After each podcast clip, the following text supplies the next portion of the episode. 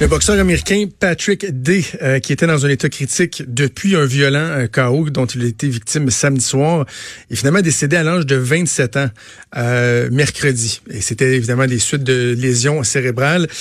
On dit qu'il y a pas moins de, ou en tout cas au minimum trois boxeurs qui sont décédés euh, cette année. Évidemment, ça nous rappelle David Whittam et, également le boxeur québécois qui est décédé en mai 2017. Euh, Maude, on peut pas non plus euh, passer à côté de Denis Stevenson qui, oui, s'en est sorti, est en rémission, est en train de se rétablir, mais euh, pour qui on a vraiment, vraiment, vraiment craint le pire. Ça soulève toutes sortes de questions et on a la chance d'en discuter avec François Duguay, qui est un entraîneur bien connu dans le domaine de la boxe. Il était lui, l'entraîneur euh, de David Whittam, qui est décédé euh, il y a deux ans de ça. On va le rejoindre au téléphone. Bonjour, François. Bonjour. Euh, François, réaction lorsque on apprend le, décès d'un boxeur comme Patrick Day, est-ce qu'on se dit ouf, pas encore? Est-ce que c'est une série noire? Est-ce qu'il y a une, une, tendance qui est en train de se dessiner? Comment, venant de quelqu'un qui est de l'intérieur du milieu de la boxe, comment on interprète ça? Ben écoute, c'est toujours très difficile parce que pour moi, là, en particulier, ça, ça, ça, ça replonge dans des souvenirs, dans des mauvais souvenirs. Euh, c'est sûr qu'il y a des questions à se poser là, par rapport à, à, tout ça, là, par rapport à, la préparation. Moi, je pense qu'il y aurait de l'éducation à faire là, au niveau de au niveau de la préparation des boxeurs. Euh, on ne sait jamais, avant qu'un gars se présente sur un arène, parce que les gens ont payé un ticket pour aller le voir boxer, le voir le performer ce soir-là. On ne sait pas qu'est-ce qu'il y a eu comme genre de camp d'entraînement avant. Euh, donc, de, conscientiser un petit peu plus peut-être les entraîneurs, de diminuer le nombre de rondes peut-être de sparring la préparation d'un combat, peut-être que ça, ça pourrait aider. Euh, tu sais, d'être à l'affût, que les tests pour la tête soient un petit peu plus poussés. Exemple, euh, en, en parlant des médecins connu ici au Québec, on sait que les tests qu'on fait passer à la tête pour les boxeurs, le CT scan, c'est quelque chose qui détecte pas vraiment les dommages qu'on a déjà eu au cerveau. Ça peut te donner une idée, mais pas vraiment de détails. Euh, donc, peut-être améliorer le côté médical aussi. C'est très touché. Parce que je, lisais dans, des papiers qui ont été écrits suite au décès de, de David Whittam que, bon, il y a des questions à se poser sur l'état du boxeur avant le combat fatal, dans ce sens que c'est pas nécessairement le dernier combat qui, qui, qui aurait été la cause de tout, la cause du décès, c'est qu'il y a peut-être des conditions euh, qui se sont développées avant et que ça, on n'est pas assez à l'affût. Les tests sont pas assez poussés pour savoir lorsqu'un boxeur euh, monte dans le ring, dans quel état réellement il est. Ouais, ben c'est ça. On sait pas exactement comment le gars peut se sentir. Moi, je sais que David est en très bonne condition euh, pour son dernier combat, mais euh, côté cérébral, on peut jamais le savoir tant qu'il n'y a pas des tests qui sont poussés. D'un autre côté, David, il y avait eu des antécédents aussi dans sa famille d'AVC. Sa tante, sa mère avait, avait, subi ça, donc ça peut être génétique aussi. Il y a plusieurs facteurs. Euh, mais c'est ça, comme je te dis, les tests médicaux devraient être plus poussés, les gants peut-être aussi changer parce que les gants, vraiment, les gants, la différence entre les gants de boxe amateur et les gants de boxe professionnel, ils pèsent le même poids, c'est des disons souvent. Ils pèsent le même poids, mais ils sont pas configurés de la même façon. Là. Tu sais, des gants professionnels, quand tu mets ça dans tes mains, c'est vraiment armé et dangereux. Là. Tandis qu'en boxe olympique, le coussinage est plus devant des jointures qui vont empêcher justement les commotions. Euh, il y a, peut-être ce facteur-là aussi à revoir. pourquoi pourquoi c'est pas revu encore? Ben écoute, parce que les gens sont, sont friands de chaos, sont friands de, c'est un sport spectacle, c'est spectaculaire. Moins que tu as de chaos, moins que tu as d'intérêt, on dirait. C'est, c'est tout le temps euh, quelque chose qui est risqué.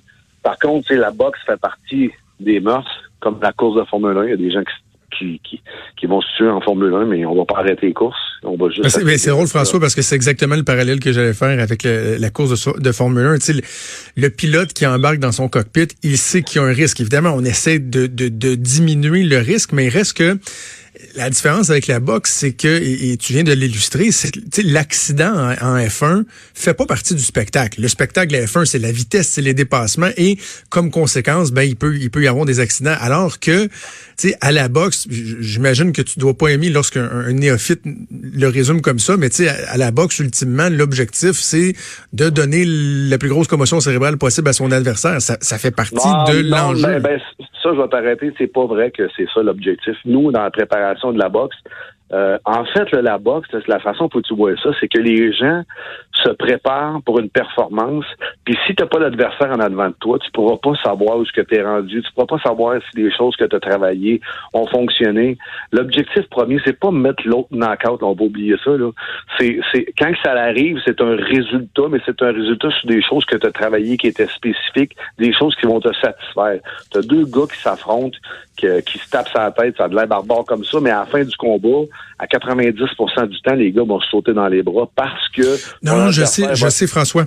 Mais, mais, mais toi-même, tu l'as mentionné que le chaos fait partie du, du, du, spectacle, de ce qui est recherché, que même en réduisant le nombre de, de chaos, ben, le, sport perdrait une partie de son attrait, pas auprès des athlètes qui pratiquent ben ce sport-là, mais des gens qui le regardent.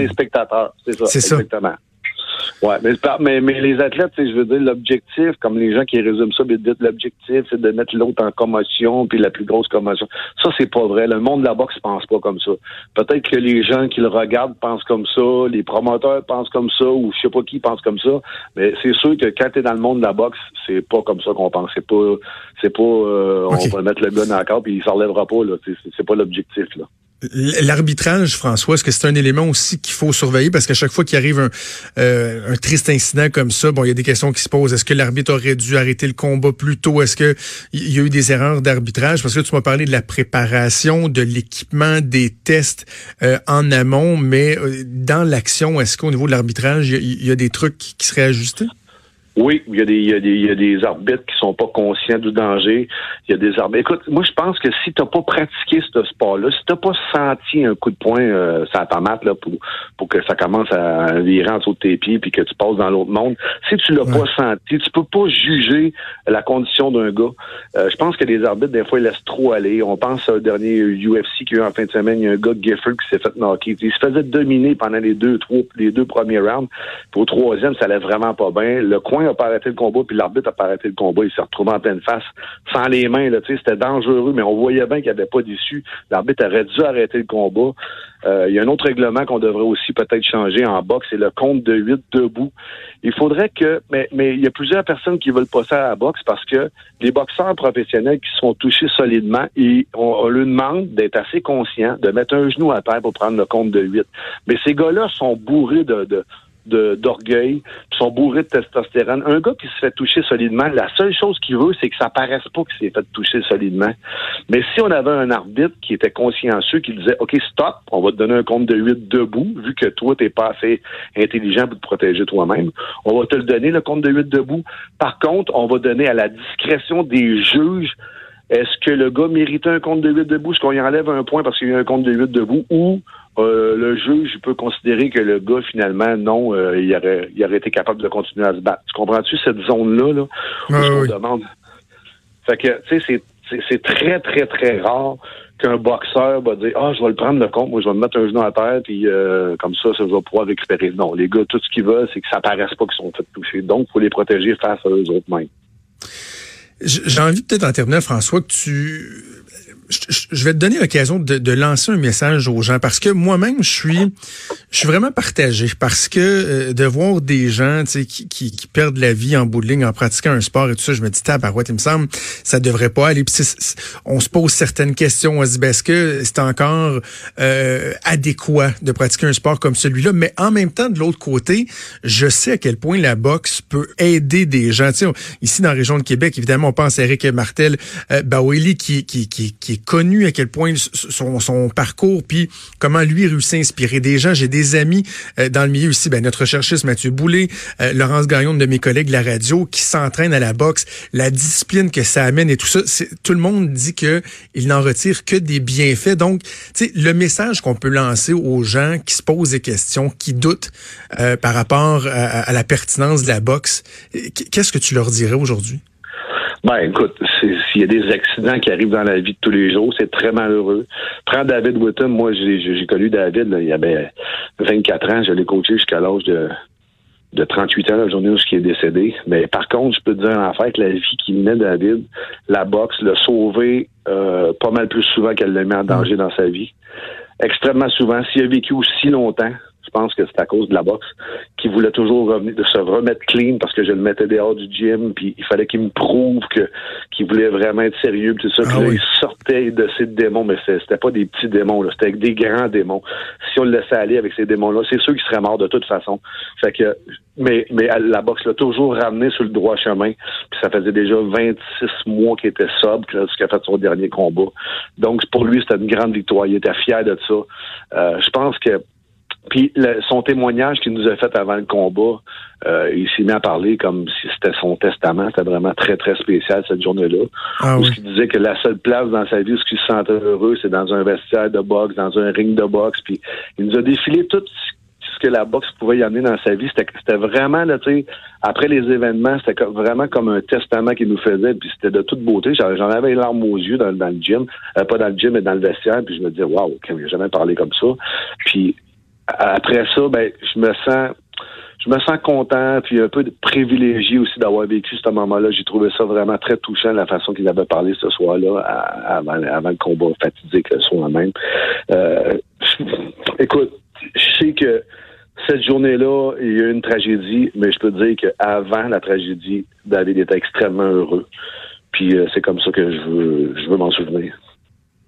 François, je, je te remercie sincèrement de, de nous avoir parlé parce qu'évidemment, on a, c'est plus le fun de parler des victoires, euh, tu sais, de tes poulains, des, des, des, des, des, des combats, des galas qui s'en viennent, des entrevues qui sont moins évidentes à faire, mais je pense que le fait que tu acceptes de le faire, de nous parler, euh, ça permet aux gens de, de, de le voir d'une autre, euh, d'une autre perspective. J'apprécie beaucoup que tu aies pris le temps.